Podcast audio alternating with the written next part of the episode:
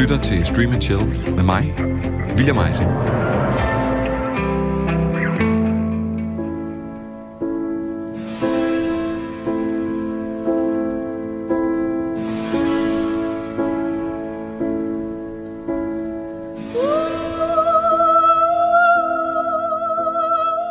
Det halvnedbrændte stearinlys fungerer som eneste lyskilde i den alt for fugtige kælder, hvor syv mænd i alle aldre var mødtes med pen, papir og terninger. Alle havde de overladt deres skæbne til hinanden, og ikke mindst gamemasteren. Hvad der ventede forude, vidste de ikke. Vil de få svar på alt? Usandsynligt. Vil de alle sammen overleve natten? Meget usandsynligt. Og så spørger folk mig, hvorfor jeg elsker rollespillet Call of Cthulhu. Lad det foregående være svaret. Call of Cthulhu er inspireret af forfatteren H P Lovecrafts værk af samme navn, og er kort sagt en kamp mod det, der gemmer sig i mørket. En fuldstændig ubeskrivelig rædsel og horror, som hvis det krydser din vej, skal du være lykkelig, hvis du slipper med livet og din forstand i behold. Forfatteren H P Lovecraft levede et liv i fattigdom, og kunne end ikke leve af sit forfatterskab.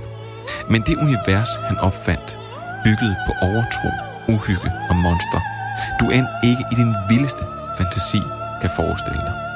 Hos Lovecraft fik du ikke hele historien. Du blev præsenteret for brudstykker, anden eller tredjehånds beretninger.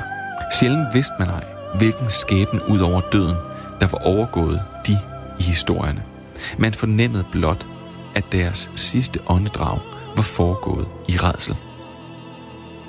Kompleksiteten i H P Lovecrafts værker, sprog og generelt måden, han fortæller sine historier på, har gjort det noget nær umuligt at filmatisere. Det til trods for, at materialet er open source, altså at det kan benyttes af alle kvit og frit. Flere har forsøgt og fejlet, få har haft succes. Instruktør Guillermo del Toro har blandt andet måtte kaste håndklædet i ringen i forbindelse med sit ellers meget ventede projekt At The Mountains of Madness. Måske kan det være, at det simpelthen blot er for svært at overgå fantasien for de tusinder, som har spillet rollespillet. Men det har ikke afholdt Misha Green og Jordan Peele fra at forsøge sig med en filmatisering af den H P Lovecraft-inspirerede bog af Matt Ruff, der hedder Lovecraft Country. Og det er selvfølgelig den serie, som vi kaster os over i dag.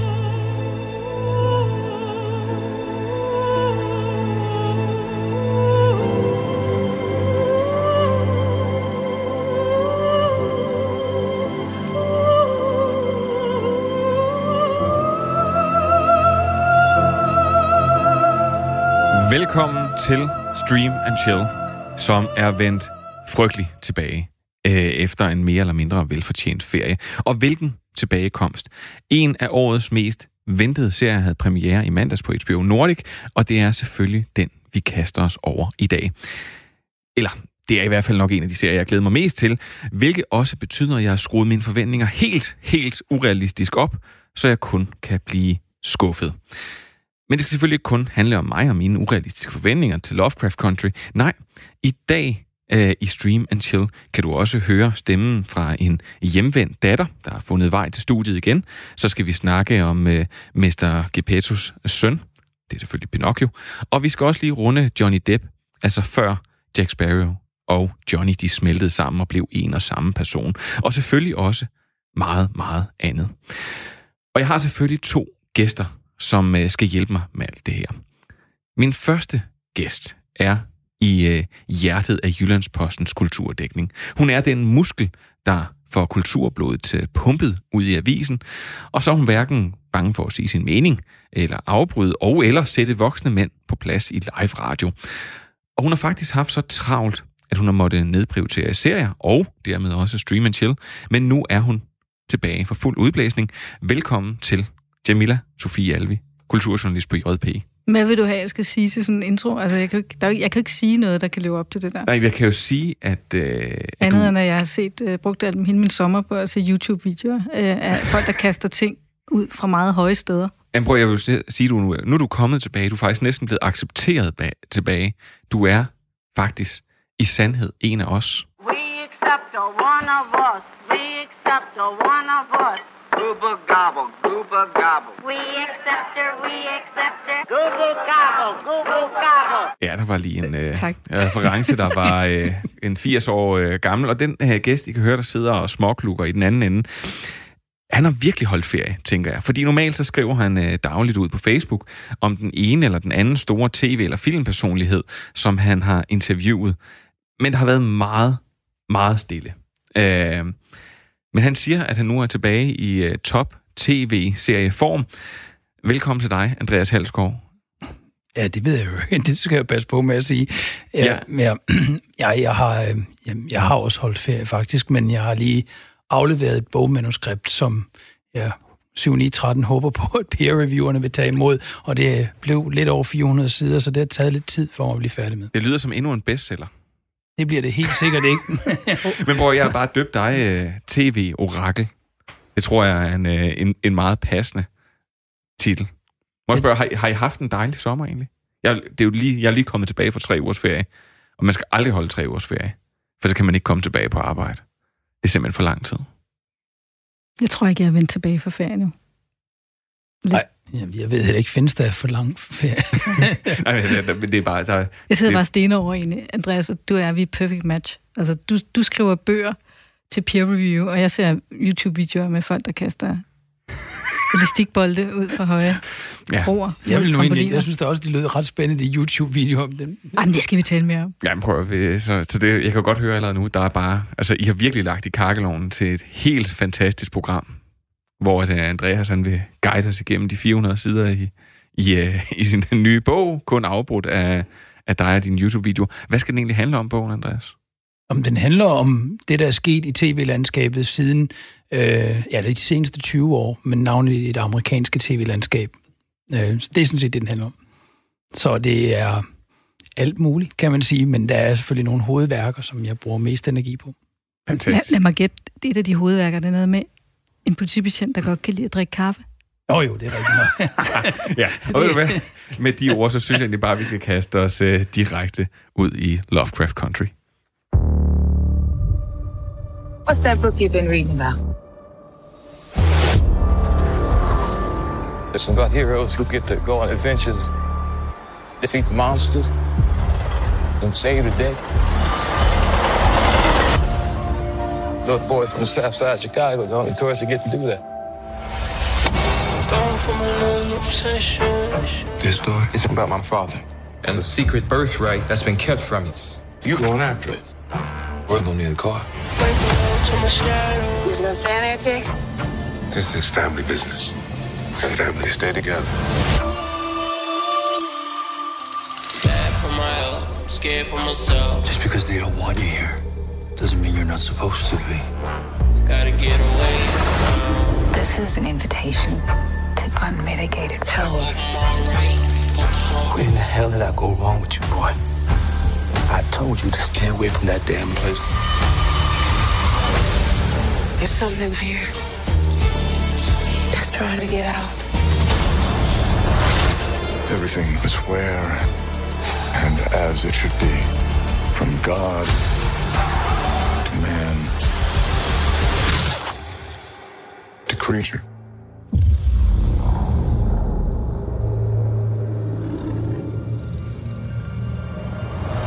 Atticus Tick Freeman vender tilbage til sin hjemby, fordi han har modtaget et mærkeligt brev fra sin far, der er forsvundet på mystisk vis. Faren beder ham om at komme til et mystisk sted, der ikke findes på et kort. Men for at komme dertil, må Tick krydse gennem såkaldte sundown-byer og stater, altså steder, hvor sorte kun tolereres i dagslys og jages i natten. Tick får følgeskab på rejsen af sin onkel George og Leticia Lewis. Alle tror de, at det værste, de kommer til at opleve på deres rejse, er den hvide mands had. Lovecraft Country er baseret på bogen af samme navn, der er skrevet af Matt Ruff. Misha Green og Jordan Peele har skabt serien, mens sidstnævnte og J J Abrams blandt andet har produceret den. På rollelisten finder man blandt andet Jonathan Majors, Janine Smollett, Michael K. Williams og Courtney B. Vance. Lovecraft Country kan ses på H B O Nordic, hvor der hver uge kommer et nyt afsnit. Lutter store branchenavne. Uh, Jordan Peele, måske en af de aller, aller hotteste i uh, Hollywood lige nu. Andreas, han uh, nikker. Jamila, hun sidder og bare laver store øjne. Og så selvfølgelig J J. Abrams og alle hans kompaner, uh, der er uh, kombineret op på den her serie her. Og derfor så har der også været meget hemmelighedskrammeri om den i lang tid. Jeg havde også glædet mig virkelig, virkelig meget. Men jeg synes, vi skal kaste os direkte ud i det, og så vil jeg stille jer det meget, meget svære spørgsmål. For min fornemmelse er, at den her serie, den prøver på to ting. Den prøver at kombinere racisme og racehad, og prøver at udtrykke det, samtidig med, at den vil fortælle en virkelig, virkelig uhyggelig og thrilleragtig historie. Hvad, hvad er spørgsmålet? Lykkes det? Jamen, skal... Okay, jamen... Øh... Jeg, jeg, jeg, jeg kan ikke se, der er et problem ved at kombinere de to ting. Jeg synes, nej, det siger den, jeg heller ikke dig. Nej, okay, det synes jeg bare, der var en underliggende tone af. Men, men, uden at tillægge der værdier, altså jeg, jeg mener, at den lykkes. Og jeg mener, øhm, noget, der lykkes for mig, i hvert fald i seningen af den, det er at tænke på, at den er udviklet for tre år siden. Øh, før der var noget, der hed Black Lives Matter. Øh, fordi, altså før der var en pandemi. Altså, man kan sige, at det er virkelig en, en serie, som er, er lavet til tiden. Sådan føles det som om. Det føles det som, den er udviklet hen over den sidste, de sidste tre måneder. Fordi at den netop sætter fokus på et U S A, der er splittet. Et øh, U S A med strukturel diskrimination. Et U S A, som stadigvæk er i kamp med Jim Crow-lovene og, og deres fortid. Ikke? Og, og på en eller anden måde var det en lettelse for mig at finde ud af det der med, at den var udviklet fra, for flere år siden. Fordi den kom også... I, i det første afsnit, der sidder man lidt og tænker... Hold da op, mand. Altså, er den lavet på grund af Black Lives Matter? Øh, at, at det nærmest en, en markedsføringskampagne, øh, at den er en del af? Øh, og det er det ikke. Og når man slipper den tanke, fordi man ved, at der er det hele den her forhistorie, som du har opridset så fint, så, øh, så synes jeg, at jeg sidder tilbage med en film, der diskuterer racisme på et, øh, et plan, som jeg ikke har set før, bortset fra en film, der hedder Get Out. Og det er jo sjovt nok også Jordan Peele, der har lavet den. Jeg bliver nødt til at spørge, der er lige en ting, du skal uddøbe for mig. Det er Jim Crow-lovene. Ja. Ja, fortæl lige, hvad er det? Jamen, det er de love, som blev lavet i, jeg ved ikke engang om det er tyverne og trediverne til U S A, hvor man ligesom for eksempel havde de der sundown-stater, hvor... afroamerikanere ikke måtte være øh, i staterne efter solnedgang. Øh, det var hele segregeringen i samfundet, hvor de skulle sidde bagerst i, i busserne, ligesom Rosa Parks øh, satte sig op imod. Øh, et samfund, hvor, hvor der var ekstrem forskel på, på sort og hvid. Ah, oh, separate but equal. Var det ikke det, de sagde? og, så, og så googlede jeg det, fordi jeg var faktisk lidt i tvivl om, for, altså Jim Crow, om det var en rigtig person, men det er i virkeligheden er en skuespiller, ja, som en figur, blackface-skuespiller, som blev brugt øh, i teatrene dengang. Andreas. Ja. Tak, Google. Ja. Og tak, Jamila. For jamen, det er jo, hvad hedder det... Mm, jeg synes jo, at Jamila er inde på noget, noget centralt her. Man kan sige hele den der resegregation, at man, man ser nye spor på, øh, på segregation i det amerikanske samfund. I forskellige dele af det amerikanske samfund, har jo trods alt kastet en del forskellige produktioner af sig de seneste år, som på forskellige måder, enten dokumentarisk som i, i thirteenth, eller i, hvad hedder det, i spillefilmsform, øh, sådan mere eller mindre direkte, ikke? Nu, nu nævnte du Get Out lige for lidt siden, det giver selvfølgelig rigtig god mening i kraft af, hvem der har skabt den, øhm, men altså man kunne også nævne sådan noget som Green Book og sådan noget. Der er jo en række forskellige værker over de seneste år, som har øh, forholdt sig til racisme, som er et, et stort problem, og det er klart nok, at det er blevet endnu mere højaktuelt øh, siden, øh, men, men jeg synes egentlig, på den måde passer den meget godt ind i en bølge også. Man kan også sige, at den på en eller anden måde lægger sig i slipstrømmen og sådan noget som Watchmen. Altså, der, hvad hedder det, vi har det her Lovecraftian spor, og så har vi samtidig øh, raceelementet. Så jeg, jeg synes, jeg, jeg, jeg tænkte på, da jeg sad og så den, og ikke mindst, da vi får i første afsnit øh, den her køretur, hvor de kører ud i bilen, og, og indover, så kører vi på lydsporet øh, James Baldwins tale fra nitten femogtres, eller hvornår det nu er, men selvom serien foregår i halvtredserne, at så, hvad hedder det, der fik jeg den der sådan fornemmelse af, at vi lige nu i en tv-mæssig eller mediemæssig sammenhæng, så har vi sådan et slags nyt sentresser. Øh, fordi det var jo sent tresserne i amerikansk film, at vi fik alle de der film, som Get Out og de andre står på, på hovedet af, eller på skuldrene af, ikke? Altså Get Out er, er jo en slags opdateret version af, kan jeg huske, Coming to Dinner, og alle de film kom i slut tresserne, så det er ligesom om, vi ser noget nyt nu. Men skal vi ikke lige sige, tale om, at den der Get Out, hvad den egentlig handler om? Fordi den handler om en sort fyr i New York, som bliver inviteret hjem til hans hvide kærestes forældre til den første middag. Det er altid nervepirrende. Det er da også nervepirrende, hun har aldrig haft en sort kæreste med hjemme før, siger hun. Og det, der så sker, da han kommer derud, det er, at han møder sådan et, hvad den hedder, den der med, øh, den er baseret på sådan en øh, komediefilm. Åh, de der, åh, det er lige glemt. Anywho. Øhm, de kommer hjem til, til den der familie, og det viser sig, uden at spoile noget, men at der foregår nogle mærkelige, mærkelige ting, og de bestemt ikke er så pro-Obama, som de giver udtryk for at være i starten. Og så ender det helt galt, og det han bliver nødt til at ja, kæmpe sin vej ud af det der sted. Og det der er, det er, at den humor og den sådan groteskhed, der er i Get Out, det er den, som man sådan begynder at mærke i den her serie også. Mm. Øhm, og, der, og, og sige, det er ret specielt. Og det er det, der måske faktisk er ret specielt ved Jordan Peele, at når folk de tænker, at det navn har jeg måske hørt før, så er det fordi, man måske på Facebook har set uh, sådan en lille sketchvideo fra Comedy Central, der hedder Key and Peele, med, med to uh, sorte komikere, som har optrådt sammen.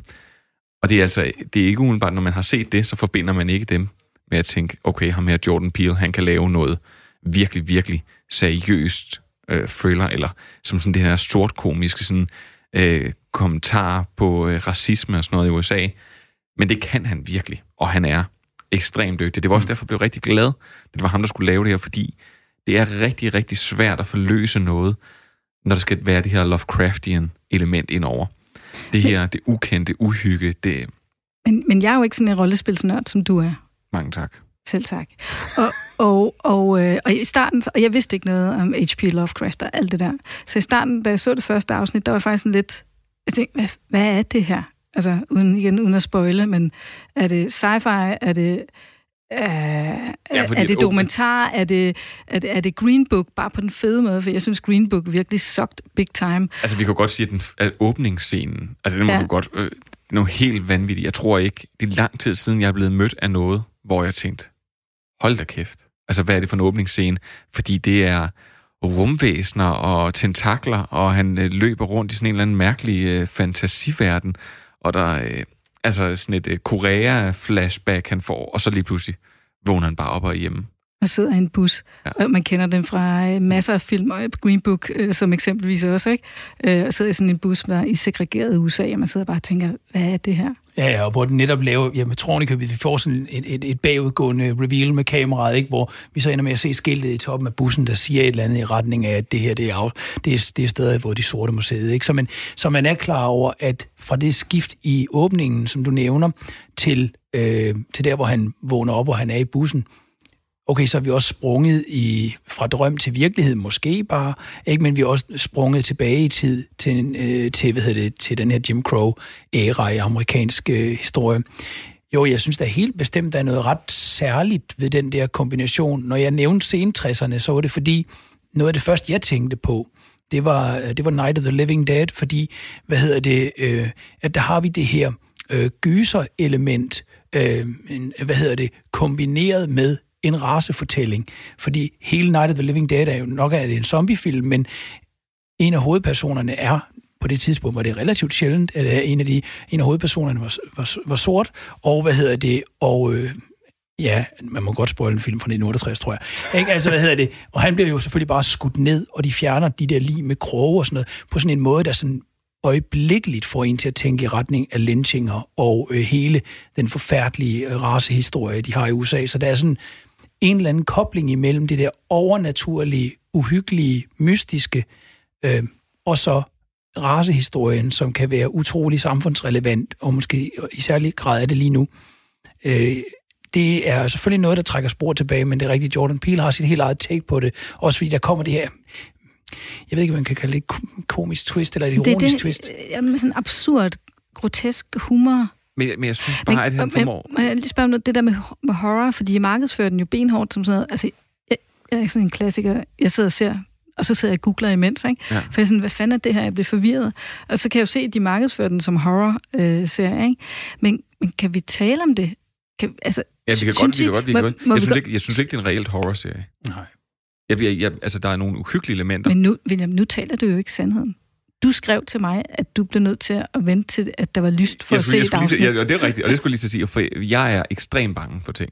Altså, der, jeg har for eksempel ikke kunne se... Jeg synes, jeg, at vi skal tale noget mere. Jamen, jeg kunne Hvad se, er du bange for? Jamen, jamen, jeg er for eksempel... Jamen, jeg er bange for alt. Eller nu siger jeg bare, jeg har naturlig frygt for det, der gemmer sig i mørket. Øh, og øh, det vil for eksempel sige, jeg har ikke set Jordan Peele's Os, fordi den ved jeg, at den er rigtig uhyggelig. Og så ved jeg bare, så sover jeg bare rigtig dårligt flere nætter. Og den her begyndte jeg at se, og så kunne jeg godt mærke, jeg bliver simpelthen nødt til lige at sige, det, det er det. Så bliver jeg nødt til at se noget, jeg bliver glad af. Se en sjov serie. Og så, øh, okay. og så falder jeg i søvn, og så kan jeg se videre i morgen i uh, trygheden af dagslys.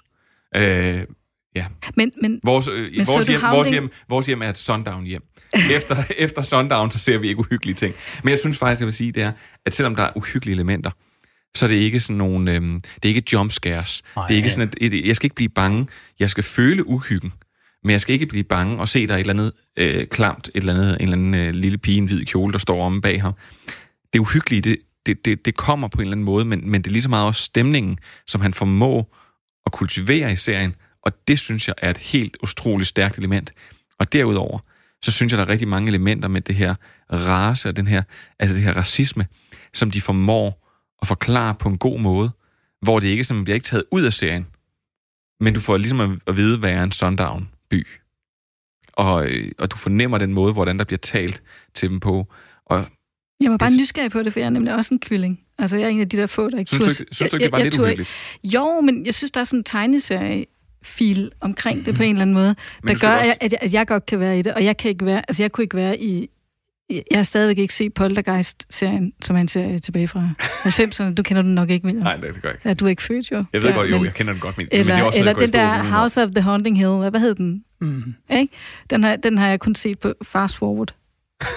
Det er jo en af dem, der, der nyder den der speed-up-funktion. Ja, øh, det er det bare halvanden. Ja. Nå, jamen, så, jeg, jeg synes heller ikke, den man kan kalde det her horror, men den har da sådan elementer af noget, man måske ikke kunne genkende i andre serier, der kobler horror indover. Øh, men det var uhyggeligt på samme måde for mig, som... Jeg er med på, at der er sådan en lidt en eeriness, som du er inde på, William, men ellers sådan de egentlig uhyggelige steder, jeg så, synes jeg, var uhyggelige på samme måde som de mest uhyggelige Stranger Things, og så er det jo heller ikke mere uhyggeligt. Nej. Jeg synes så, hvad hedder det, øh, til gengæld har den en anden alvor øh, i raceskildringen, og jeg kan jo godt lide Stranger Things, skal lige siges, men altså... Man kan godt sige, det der med, den skildrer en tidsperiode, og så kobler den et eller andet sådan lidt pulp-agtigt genrelag indover. Ja, det mindede mig lidt om Stranger Things, men den har samtidig så det her lidt seri- seriøse, problemfilmsagtige, ikke? Jeg tror, det var Seppenwall, der kaldte den en, uh, en treatise on racism in America, eller et eller andet den stil, ikke? Og... Øh, Og det der sådan mere alvorlige lag, synes jeg egentlig er temmelig interessant. Øhm, men, det, kunne... men det der, hvor den matcher Watchmen, synes jeg rigtig godt. Watchmen gør det samme. Altså bruger sin æstetik og sin historie til at sætte øh, et segregeret samfund til debat. Ja, men det, ja. Jeg, jeg kan godt lide, at der er nogle, øhm, er der nogle referencer. Der er nogle ret fede referencer, når man sådan kender Lovecrafts univers, sådan hister her. En af de første, som jeg falder over, øh, og den, den, den tænker jeg ikke, det er fordi, at altid, når man spiller øh, Call of Cthulhu, så foregår det i Arkham. Og så derfra bevæger det sig videre. Og Andreas sidder og nikker, fordi at han siger, at det, det, ja. det, det første, han jo siger, det er, at han har fået ja. det her brev her, og det er fra og det er hans øh, far, der beder ham om at komme til Arkham. Ja. Okay, og så okay siger, til alle jer andre ikke-rollespilsmennesker derude. Bare, ja. I skal ikke lade skræmme af det, han nej. siger nu. Man kan godt nej, følge med i serien. Ja, men der står jo heller ikke Arkham. Men, nej, nej, så siger han, så siger han, han oh, der står ikke Arkham, der står ja. Arkham.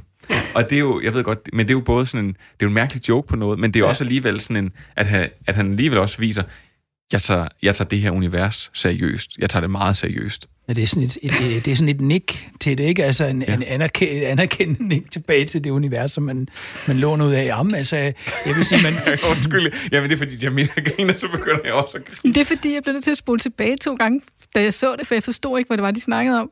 Så jeg er glad for, at I udlægger teksten for mig. Ja, det er okay. Andreas, vi hyldede ja. dig ud af den. Øh, nej, nej, nej, jeg er ikke hyldet ud af den. Jeg synes, det her er fantastisk. Jeg kan godt lide dem. Jeg kan, jeg, jeg kan, godt, jeg kan jo rigtig godt lide rollespil, faktisk. Jeg har måske mere spillet sådan traditionelt Dungeons and Dragons, end jeg egentlig har spillet uh, Call of Cthulhu, men altså, øh, men jeg har til gengæld læst noget Lovecraft, ikke? Altså, og øh, har jævnligt, øh, hvad hedder det, arbejdet med, med, med gothic horror og sådan nogle af de der tidlige, tidlige forfattere som, som Poe og, og Lovecraft. Så jeg synes, han, han er en meget interessant figur. Der er også flere, der har talt om det her med, hvad er det egentlig, der gør, at vi lige nu får sådan en skylle af, ikke mindst på kabelkanaler, så får vi sådan en, en skylle af meget tydeligt Lovecraft-inspirerede Lovecraft-inspirerede værker, ikke? Altså Watchmen kom øh, lige for lidt siden, ikke? Og så har vi, hvad hedder det nu, ja, har vi så den her, men, men inden der har vi også haft sådan noget som Carnival på øh, H B O, som er meget udpræget øh, Lovecraft-inspireret øh, univers, og hvad kan man sige, Nick Pizzolatto sagde jo også, at i True Detective, der trak han på noget noget stemningsmæssigt fra Lovecraft, ikke? Selvom det jo ikke har det der helt nær så overnaturlige aspekt, men, men så, så der er et eller andet, det er ligesom om, han, selvfølgelig er han en urkraft, man altid kan vende tilbage til, men han er oppe i tiden på en eller anden måde men også. Men det er jo fuldstændig, du, nu pinpointer du lige præcis det, som jeg startede også med at sige, det er, at han er, altså Lovecraft er ekstremt kompleks. Jeg har hørt nogle oplæsninger, nogle gange af hans bøger, og man kan godt forstå, men man tænker, wow, det der, det er lige til en film. Det er lige en til en. Men den stemning og de ting, han bruger, det er sådan umuligt, fordi det er umuligt at lave en film, som er en anden eller en tredjehåndsberetning af et, af et eller andet, der er sket, et eller andet overnaturligt, men som du ingen idé om har, hvad det er. Og, og der er netop nogle elementer, der er jo også nogle klare referencer, The King in Yellow og sådan noget, i, uh, i True Detective sæson et. Men, men der er bare de her ting her, det er simpelthen... Altså, det, det er, jeg tror, at han er sådan en, der... Lovecraft er nok mere sådan en, der inspirerer, end man som sagt sådan bare adopterer nogle ting fra. Fordi de bøger, de skulle være helt umulige at, at gøre, til, gøre til film. Guillermo del Toro, han, han prøvede i hvert fald i lang tid med The Mountains of Madness, og opgav sig til sidst og lavede The Shape of Water i stedet for, som jeg husker det. Men prøv at høre, nu øh, vi er på vej ud øh, på et øh, kæmpe sidespor. Prøv at høre. Jeg føler mig som en del af sådan en date mellem to Lovecraft. Kærlighedshungrende teenage-drenge, der sidder nede i en kælder. Jamen, jeg skal bare høre spørgsmålet. Med et fedtet kort foran sig. Halvtomme colaflasker. Ingen piger i tredive kilometer afstand. Eller andre køn. Prøv det er fair nok. Jeg kan ja. bare gå. Skal jeg nej, nej. I være alene. Prøv at høre, vi skal finde ud af, øh, hvem den her serie den er for. Du lytter til Stream and Chill med mig, William Eissing. Vi har gjort alt, hvad vi kunne for ikke at spoile noget i den her serie. Og spørgsmålet er nu, har I lyst til at se mere eller mindre af den her serie? Jeg er hundrede procent på. Jamen, jeg har da også lyst til at se mere af den. Jeg okay. synes, jeg, jeg, og det er rigtigt, vi skal ikke spoile noget af den. Det, det har vi jo... Det må man jo ikke. Men, og vi har fået meget streng ordning ja, lige det, præcis med det. Det er rigtigt, og det giver også god mening. Men jeg vil også sige, hvad hedder det... Det er jo ikke i udgangspunktet nødvendigvis det overnaturlige lag, som, som, som øh, hiver sådan en som mig ind i biksen. Men øh, hvis man, så hvis man ikke er til det, og man måske oven i købet kan være en, der er lidt kritisk over for sådan det der sociale problemfilmlag øh, med, at der også skal være sådan en, en fortælling om race som sådan et vigtigt tema i tiden. Hvis man egentlig ikke hopper på nogen af de to ting, og er kritisk over for begge dele, så, så kan man jo om ikke andet lige give den en chance for sin sådan ret vanvittige visuelle udtryk. Altså, det bevægelige kamera, der er i løbet af den her øh, serie, altså, hvad hedder det, er, er helt fantastisk. Der er fantastiske steder, hvor kameraet bevæger sig i sådan en sidegående traveling ind i rummet, og følger ham ind i rummet, hvorefter vi så tilter ned af nogle uger og sådan noget. Det er sådan helt, og ned af en grammofon, undskyld. Det er sådan helt øh, vildt lækkert flydende filmsprog, der er i den, og en flot farveholdning og sådan noget. Så man kan, om ikke andet kan man vel bare drage sig af det, hvis nu man overhovedet ikke køber ind på historien. Plus, at det ikke kun sådan det ene Scooby-Doo-afsnit efter det andet, med sådan et nyt, altså Haunted House. Det, altså der, der er en ongoing historie, der er en rød tråd af, en, af et mysterium, der skal, der skal løses, som også i sig selv er interessant. Ja, der er ikke sådan et, det, ja, det, det er jo netop ja. det, jeg skulle faktisk sige, det glemte jeg helt at sige, at den har jo det her sådan lidt episodiske opdeling med, det er sådan at, at to afsnit, mm. og to afsnit, og to, men der er en længerevarende historie. Det, det er faktisk ret forfriskende at se det på den måde. Og come for the racism, stay for the overnaturlige. Præcis. Og, og, og. Altså den alt overvejende grund. Omar spiller hovedpersonens far. Omar for The Wire. Sådan der. Altså, prøv at, jeg vil sige, jeg ved ikke mere. Jeg vil sende øh, mine varmeste anbefalinger med den her. Jeg havde bygget mine forventninger så højt op, så jeg tænkte, nu bliver jeg skuffet. Og så havde jeg prøvet at justere dem lidt inden da, at det var umuligt. Men jeg er overhovedet ikke blevet skuffet. Jeg synes, det er helt Jeg har ikke set dig så begejstret i de, øh, de halve år, jeg har kendt dig. For noget, udover men dit jeg, bryllup. Men... jeg er også virkelig, virkelig begejstret mm. for den her. En til en med brylluppet. Ej, ved du hvad? Skid på det. Elisabeth, hun er her ikke. Den overgår brylluppet. Nej, det, det er det ikke. Det er det overhovedet ikke, fordi hvis hun hører det, så bliver hun rigtig sur. Øh, prøv at høre jer. Lovecraft Country. Den kan ses på H B O Nordic, hvor der lige nu er et enkelt afsnit. Der kommer et nyt hver mandag. Prøv at høre, spring på den her serie, for den er helt fantastisk. Og med de ord, så er det tid til nyheder. Yes, I see. Good news, everyone! Og vi begynder med historien om Pinocchio. For det er efterhånden en hel del år siden, at Guillermo del Toro begyndte arbejdet på en stop-motion musical-udgave af Pinocchio. Men nu er der nyt. Endelig. For Gregory Mann får hovedrollen som Pinocchio. Ewan McGregor skal spille Jesper Fårekylling. Oscar-vinderen Tilda Swinton og Oscar-vinder Christopher Waltz slutter sig også til castet, sammen med Del Toro-favoritten Ron Perlman. Del Toros Pinocchio bliver den klassiske fortælling, som oprindeligt er for Carlo Collodi. Vi følger en lille dreng, lavet af træ og bragt til live af sin fars ønske, som kommer så ud på en fantastisk rejse. Historien foregår under fascismens opblomstring i Mussolinis Italien, og Del Toros Pinocchio er en historie om kærlighed, ulydighed, og hvor Pinocchio kæmper for at leve op til sin fars forventninger. Lisa Henson fra The Jim Henson Company, ja, den Jim Henson, som har lavet Muppets og The Dark Crystal blandt andet, er også involveret i filmen, som Del Toro kalder for sit drømmeprojekt og et livslangt personsprojekt. Optagelserne begyndte sidste år, og selvom at der har været corona, så har Del Toro sagt, at produktionen kunne fortsætte, fordi den har foregået i Portland. Filmen får premiere i biografer og på Netflix, men hvornår? Det er der ikke lige så meget om. Lige nu så er den i hvert fald sat til et uspecificeret tidspunkt i tyve enogtyve. Pinocchio, why didn't you go to school? School? Well, I... Um... Go ahead, tell her. I was going to school till I met somebody. Met somebody? Yeah, uh, two big monsters with big green eyes. Nå, Comedy Central har sagt det samme, som Jennifer Lopez sagde i sin... Øh, film fra to tusind og to, Enough, og aflyst Drunk History. Programmet, hvor at gæstestjerner drikker sig fulde og genfortæller historie. Øh, det bliver så indspillet med skuespillere bagefter som en slags sketches. Faktisk relativt underholdende. Serien skulle egentlig have haft en syvende sæson, men den plan røg ud med corona, og derfor bliver den sjette sæson desværre det sidste, vi ser til fulde stjerner, der genfortæller historiske øjeblikke. Comedy Central vil fremover fokusere mere på animerede komedier i stil med South Park, og det er altså baggrunden for at stoppe Drunk History. Og så har Netflix skulle fornyet serien Warrior Nun, som blandt andet Simon Skov, en fast del af Stream and Chill, rigtig godt kunne lide. Så det er han sikkert rigtig glad for. Og så slutter vi lige af med noget, der hedder Simpsons. Ja, det eksisterer rent faktisk stadigvæk. Og den her gang er det med et politisk twist. Donald Trumps rådgiver Jenna Ellis har nemlig tweetet, at den demokratiske vicepræsidentskandidat lyder som Marge Simpson fra The Simpsons. Men det vil Marge skulle ikke finde sig i. I usually don't get into politics, but the president's senior advisor Jenna Ellis just said Kamala Harris sounds like me. Lisa says she doesn't mean it as a compliment.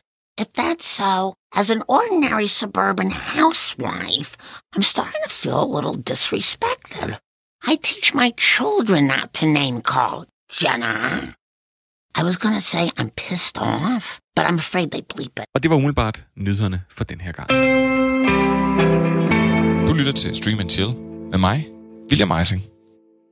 Ja, Marge Simpson. Ain't no taking crap, altså. Prøv at høre, Andreas og Jamila. Kom så, hvad har I med af stærke anbefalinger?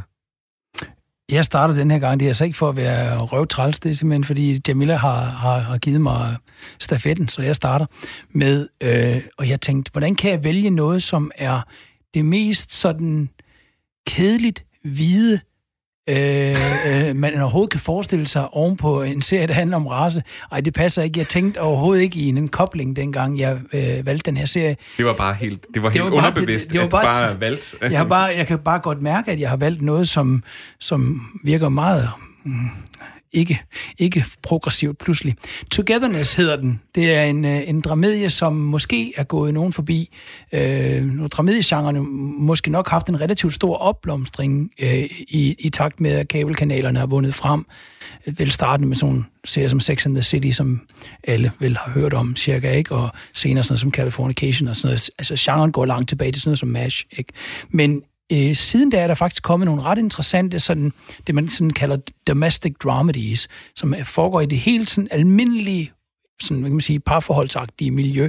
Det kan så være et, et, et, et ikke helt almindeligt familieagtigt miljø, som i Transparent, øh, eller i et parforholdsmiljø, som foregår blandt L G B T plus-karakterer, som i Looking, eller det kan være sådan endnu mere generisk, almindeligt, hjemligt, som i tilfældet Togetherness. Og den synes jeg er Øh, den fik kun to sæsoner på H B O, øh, fordi den, hvad kan man sige, ligesom hverken lykkedes med at slå voldsomt igennem i forhold til ratings, eller øh, den har egentlig fået relativt gode anmeldelser og sådan noget, men den blev, fik ikke nok af det her award attention heller.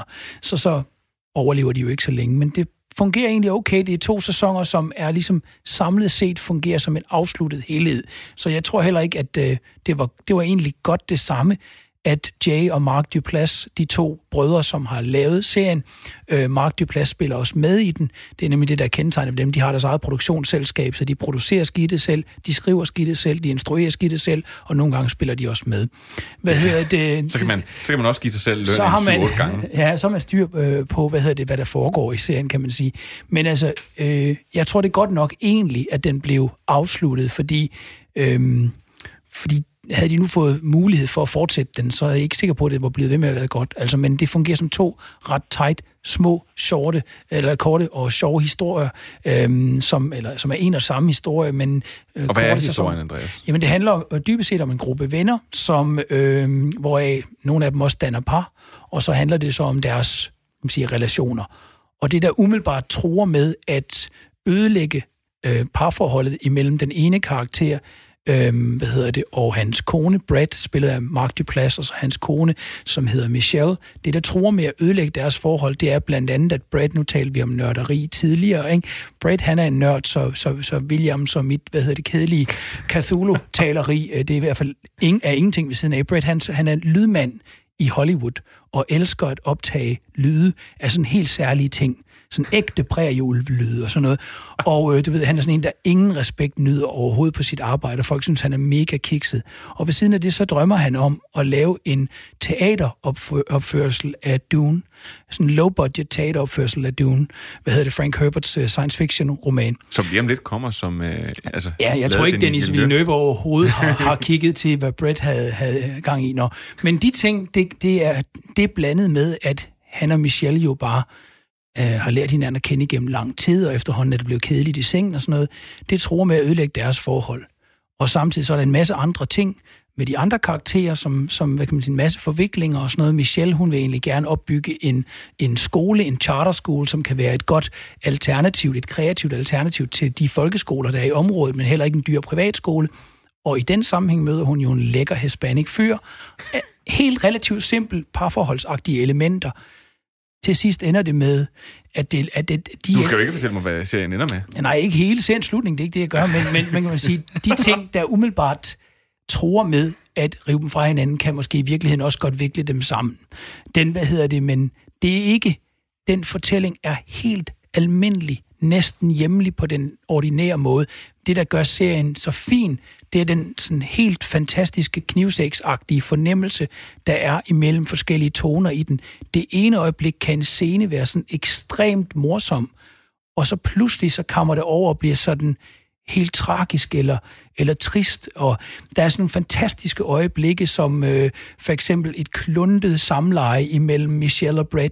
Øh, Brad, der udfører de samme rituelle handlinger, hver gang de skal dyrke sex, sådan noget som, at nu skal han røre ved brystet, og nu skal, nu skal puden ned under hovedet, og støtte hendes hoved på det rigtige tidspunkt, og, og sådan noget, og, men, og hun er bare træt af de der røvsyge, sådan en-til-en-agtige rituelle handlinger, og sådan noget. Der, det Det ene øjeblik er det ret morsomt og kluntet, og det næste øjeblik, så, så bliver det sådan helt cringe-agtigt, og man sidder sådan og kan næsten ikke folde sine tæer ud igen. Det er virkelig, virkelig, virkelig fantastisk fornemmelse, de har for skiftende toner. Nu er det ikke så lang tid siden, vi snakkede om Normal People, som jeg, var, som, eller, som jeg er utrolig glad for, og den synes jeg den havde noget sådan meget ægtehed. Mm. Altså den... Der, der, der, var nogle, der var sådan nogle ting, hvor man tænker, fuck, det er fandme taget en til en ud fra et eller andet, jeg engang har prøvet. Nogle gange, vil jeg sige. Øh, men, øh, men det lyder faktisk også lidt på det, på dig, som der er lidt det i det her togetherness. Ja, den minder slet ikke om Normal People, men jeg kan godt se, hvad du mener. Altså, der, er, der, er nogle, der, er, der er et realistisk element i den, klart, og der er noget, der kan virke meget genkendeligt, men den, har, den bevæger sig hele tiden ud i et lidt humoristisk øh, tilsnit også. Og altså, jeg vil lige nævne en scene derfra, som, hvis ikke man nu har lyst til at se alt det andet, jeg har nævnt, så skal man se en scene derfra. Det er, hvor Alex, den lidt halvchoppy, det er måske derfor, jeg kan lide ham, halvchoppy fyr med græske aner, han øh, drømmer om en rigtig lækker kvinde, der hedder Tina, der synes, hun er alt for lækker til ham. Tina, hun ender med til en fest for en rap-party for en film, at finde en, øh, en producer. Og øh, han troede egentlig, Alex, at de ligesom alle tre var venner, og de hang ud og sådan noget. Men hun tager sig hjem med ham her, produceren, og så er Alex ligesom efterladt alene. Så ringer han til Brad for at hente ham i en bil. Brad, han kører op og henter ham i bilen. Alex sætter sig ud i bilen, og så sætter... Da Alex, han siger, at han føler bare, det er bare så trist, og han er bare så pinlig, så siger Brad. Så holder han en lang tale om sangen Tom Sawyer, lavet af prog-rock-bandet Rush, og så sætter han den på, og så sidder de og trommer i bilen, sådan helt kikset. Wayne's World-agtigt. Hvis man forestiller sig Wayne's World møde kiksede, ordinære, midaldrende mænd, det, det er helt fantastisk, synes jeg. Måske fordi jeg er en kikset øh, mand på vej mod den midalder. Men har du græske, græske aner? Ja, det var også det, jeg kom til at tænke på. Ja, min far er græker, så måske kan det godt være, det derfor, jeg godt kan lide ham, den lidt buttede græske fyr. Filmen, der, eller serien En til En om Andreas' liv hedder... Den hedder Togetherness, det håber jeg ikke, den hedder til en af, og hvor kan den, og hvor kan den ses henne? Den findes i streamingland, faktisk. Den, den eksisterer på H B O, det er en H B O-serie, så den, den ligger selvfølgelig på H B O Nordic. Fornemt, Andreas. Og for det, Jamila, så skal du igen prøve at... Øh... Til noget helt andet. Ja, til noget helt andet. Jamen, jeg vil gerne anbefale, tror jeg, jeg er lidt i tvivl. Nej, men jeg vil gerne på en måde anbefale, og på en måde lidt bange for at anbefale, øh, et Netflix-superhit, som hedder Indian Matchmaking. Hvorfor er du bange for at anbefale den? Det kommer nu, okay. Hvis du lige slapper af et øjeblik. William. Det der er, det er, at den her serie er egentlig øh, et reality-show-agtigt, øh, men filmet sådan lidt dokumentaragtigt, hvor vi følger Antisima, som er... Øh, øh, ægteskabsmægler øh, for den indiske øh, overklasse, øh, og diasporen, altså også inder, der bor i, i U S A. Øh, og hun flyver sådan frem og tilbage, og så følger man nogle af de her personer, øh, unge personer, som er blevet træt af Tinder og dating-apps, og øh, forældres mislykkede forsøg på at sætte dem op med, med forskellige mennesker, som de synes kunne være en god idé. Og så følger man så deres, øh, øh, ja, øh, være igennem øh, ansigtsgenkendelse, altså noget ansigtstydning og øh, spar med, øh, hvad stjernerne siger, og, øh, og de her forskellige forslag, som Antisima, hun ligesom lægger frem for dem. Altså i forhold til at finde partner? Finde en partner. Finde Fuck, deres livspartner. Sygt, altså. og, og, og der er nogle, nogle fremragende øh, episoder, hvor altså, man ser folk, som kunne ligne dig, William, øh, fuldstændig en til en, bortset fra at de indere, som sidder i U S A i en by, og så, du ved, er blevet lidt træt af det hele, og så, så møder de den her, som Antisima har fundet, men Vores, altså den næste forskel for en normal date er så, at hele familien sidder i samme stue og sidder og kigger på. Ikke? Og, og det der er, det er jo, altså, må man lave grin med arrangeret ægteskab? Må man grine arrangeret ægteskab? Og den her serie har skabt kæmpe debat i U S A. Den er, i Indien har det været den mest streamede i, øh, i lang tid, og har også sat hele, øh, hvad skal man sige, det her kastesystem og arrangeret ægteskab til debat. Øh, og, og så diskussionen kører det på, er det uforvarende? Fordi instruktøren, som har lavet den, har selv øh, mødt Antissima, kommer fra Indien og har selv mødt hende som ung, da hun var lidt sådan, åh, kan jeg finde en partner? Øh, og så blev hun foreslået at møde Antissima, bare til sådan indledende Tinder-snak, havde han sagt, ikke? Øhm, og, og møder hende og bliver så inspireret af hende, så hun faktisk laver en dokumentar, som er prisbelønnet, hvor hun følger fire unge øh, på vej ind i sådan et arrangeret ægteskab, som er sådan, ja, som virkelig sådan er, er, er god og kommer rundt om emnet og alt det her. Og så hurtigt fast forward til den her reality-serie, som hun så er co-producer på, ikke? Øhm, som altså også er klippet, kulørt, hurtigt, øh, sjovt, ironisk, med ironisk distance til nogle af de her indiske sviger, svigermødre, som bare er, øh, som sidder og siger til sønnen, hvis du ikke bliver gift inden for to måneder, så du er skyld i, du er skyld i min stress. Og se her min hjertemåling. Prøv at se, hvor meget stress ej, du giver mig. Nej, nej, nej, nej, nej, nej. Så det er sådan, det, men, men man, ja, det, altså det, jeg anbefaler, fordi alvorligt, den, den blev markedsført mega hårdt, du ved, eneste gang jeg klikkede ind på, øh, på, på Netflix, så stod den der ligesom, og så trykkede jeg på den, og så var jeg bare totalt hugt i en grad, så jeg ringede til en antropolog, der hedder Mikkel Rytter, sidder på ude på Aarhus Universitet, og sagde til ham, har du set den? Fordi han har forsket i arrangerede ægteskaber i Danmark. Og så tvang jeg til ham til at se den, så ringer han tilbage til mig, og så siger han, ej, jeg kom til at se hele serien. Det, altså, jeg vil sige, det viser lidt om altså, dybdeforskellen på os to. Fordi at øh, Netflix prøver lige pt. At pushe rigtig, rigtig hårdt Umbrella Academy. Og den er jeg altså ikke interesseret i, jeg synes den. Men, øh, men, men jeg synes, det er vildt nok. Det kan være, det er på grund af mit fornavn, i virkeligheden. Ja, det, det kan jo godt være, man prøver. Jeg synes jo faktisk, at det er en... Det lyder som en helt vanvittig serie, men det lyder som en vanvittig spændende serie. For jeg synes jo, det er fedt, at man går grine med noget, som, som faktisk egentlig ikke er... Altså, arrangeret ægteskaber, tror vi alle sammen kan blive enige om, at det ikke måske er det. Men det der er, der, der, der er sådan nogle cuts indimellem, hvor de sidder med sådan nogle, ligesom da Harry mødte Sally, det der, de der par, der sidder og fortæller deres kærlighedshistorie, Harry mødte Sally, det gør de så med indiske par.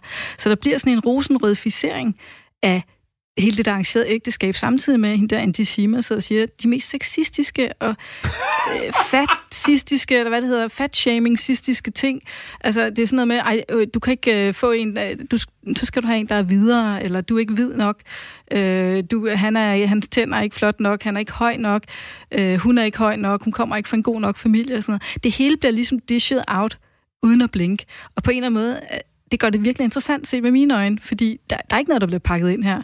Bortset fra, at det bliver pakket lidt ind i lyserød, og at det hele er lidt sjovt klippet, ikke? Øhm, så man ser der med binge-watcher der, så bag så sidder man og tænker, har jeg lige siddet og grinet af, at folk, altså arrangeret ægteskab, som er en institution, som er dybt problematisk mange steder. Ikke? Det, jamen, jeg synes, det, det lyder, prøv at høre, det lyder ja, helt jeg fantastisk. Jeg synes, man skal se den, og jeg så skal solgt, man snakke om den. Er det Indian Matchmaking? Ja. På Netflix. Netflix. Fantastisk. Jamen, prøv at høre, så vil jeg øh, runde af. I ved godt, øh, inde på øh, Wikipedia, hvis man har læst noget derinde, det er jo der, hvor jeg får al min viden fra. Helt ukritisk. Så det er bare derfra, jeg tager det. Nej, det er selvfølgelig ikke. Men der nede i bunden, der står der... Øh, så nede i bunden står der altid further readings. Så kan man trykke på det. Og det er lidt det, jeg prøvede i dag. Fordi jeg har prøvet at tage en, øh, en, noget, der kunne være sådan Lovecraftian. Og det er en film, som jeg er utrolig glad for. Og det er faktisk med Johnny Depp. Dengang, at øh, Johnny Depp, han bare var Donnie Brasco og... Edward Saxehånd, øh, og før han blev jo øh, Captain Jack Sparrow sammensmeltet med Johnny. Og filmen, den er lavet af instruktøren Roman Polanski, og vi skal ikke komme ind på, at Roman Polanski, øh, han øh, ikke må komme ind i U S A mere, fordi at han tog et bad med en, øh, en meget ung pige mm. i øh, Jack Nicholsons hot tub. Øh, og hvis man måske sidder derude og tænker, Jack, eller hvad hedder det, Roman Polanski, det ringer en lille klokke, så er det jo fordi, det er ham, der var gift med Sharon Tate, som der var blevet portrætteret i Once Upon a Time in Hollywood, den seneste Tarantino-film. Det kan du ikke huske, eller hvad? Jo, for jeg har lige set den. Jeg synes, den var forfærdelig. Nå, jeg synes, den var vildt god. Nå, det skal vi ikke snakke om nu. Men øh, Polanski har selvfølgelig også lavet Chinatown og mange andre gode ting. Men han har også lavet den her film, der hedder The Ninth Gate, som handler om en bogdetektiv, vil jeg næsten øh, være så fræk at kalde det. En mand, der opsporer og finder sjældne bøger og sælger det for usel mammon. Og det er simpelthen den rolle, Johnny Depp han øh, spiller. Og en dag, der bliver øh, Dean Corso, som han hedder, ringet op af hans, øh, en af hans tidligere klienter, der hedder Boris Balkan. Og Boris Balkan, han har erhvervet sig en bog, som er den her mand, der har skrevet den, efter sine skulle have skrevet ud fra et manuskript, der var skrevet i samarbejde med djævlen. Og nu vil Boris Balkan altså have at vide om den her bog, for den, der eksisterer tre kopier af den, om det er hans egen bog, der er den ægte, eller om det er en af de andre. Og det får øh, Dean Corso så en masse penge for, og så begynder han sin rejse ud til de her bøger her. Og så begynder der at ske rigtig, rigtig mærkelige ting. Og så tror jeg ellers, jeg vil stoppe med at fortælle det jer. Den her film her, det er altså en helt, helt fantastisk film. Og den uhygge og den Lovecraftian-agtige følelse, der er i for eksempel Lovecraft øh, Country, den eksisterer også i Ninth Gate. Og man skal ikke lade sig skræmme af, at den har øh, dårlige øh, anmeldelser eller sådan noget på nettet. Jo, jo, det skal man. Nej. Har du set den? Ja. Yeah. Nej, du skal ikke... Øh, altså, Andreas, Andreas kan godt lide den. Jeg, Men jeg, jeg, I to er jo også... Ja, prøv at jeg vil bare sige, den her... Jeg, det, er, det er en film, jeg har set ufattelig mange gange. Og hvis man kan du har lide, set den flere gange? Ja, jeg, jeg ejer den. Jeg har haft, jeg har haft den på D V D, Blu-ray, og nu har jeg den digitalt. Okay, fair. Men man kan se den på Netflix, og jeg vil bare sige, at hvis man, øh, hvis man godt kan lide det her lidt Lovecraftian-agtige, mange af dem, jeg spiller rollespil med, de kan faktisk også godt, ret godt lide den her film her. Så, øh, så ja, lad være med lige at lytte til Jamila på den her. Husk, at hun engang anbefalede The Sound of Music i programmet. Men lad os og Dirty Dancing. Ja, og Dirty, det er også. Ej, den er, den er god. Prøv at lad os lige samle op. Øh, Togetherness på H B O Nordic. Indian Matchmaking på Netflix. Og så kan man også se, hvad hedder det, The Ninth Gate på Netflix. Og ved I hvad, så synes jeg, at vi skal til nogle af de ting, man skal lade være med at se.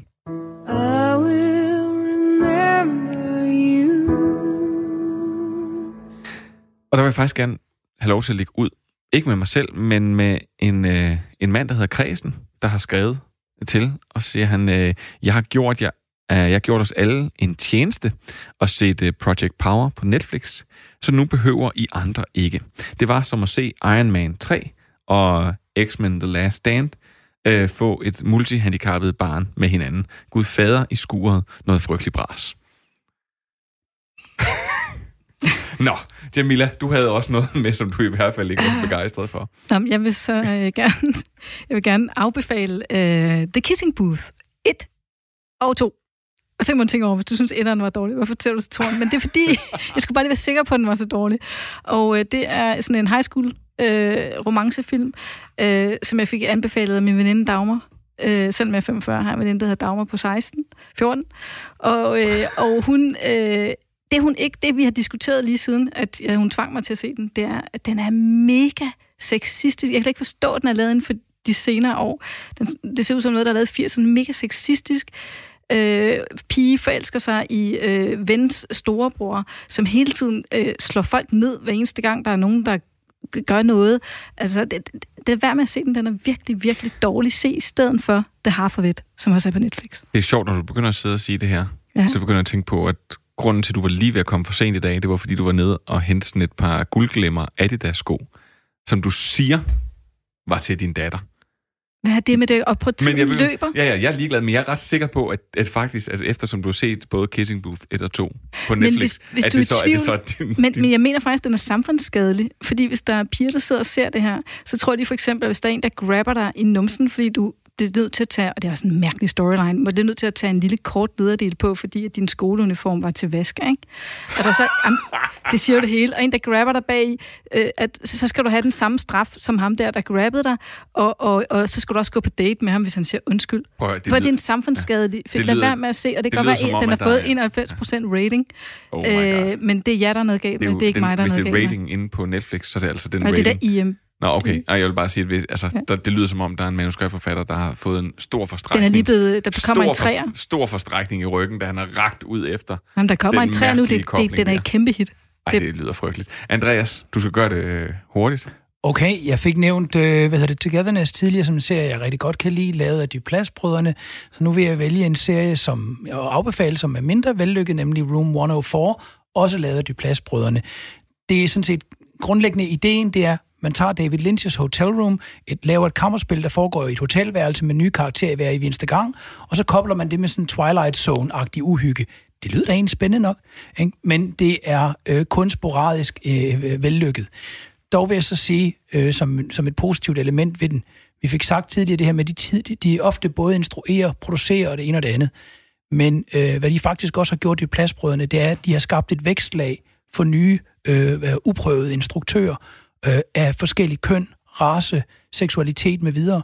Og det er blandt andet noget af det, de har brugt Room et hundrede og fire til. Så selvom den ikke er helt vellykket, så holder, så jeg, ret meget, så holder jeg ret meget af, at de lader mange uafhængige, uprøvede kræfter komme øh, til roret i den serie. På den måde, så delte du jo sol og måne og vand lige i dag. Det er jo meget fornemt, Andreas. Det er faktisk de sidste ord. Jeg vil sige tusind tak, øh, fordi I var med i dag. Det var helt fantastisk at se jer igen. Og man kan som altid finde Stream and Chill på alle diverse podcast-tjenester, og så vil egentlig bare give de sidste ord til Jean-Luc Picard. You know, back when I was in the academy, we would follow every toast with a song.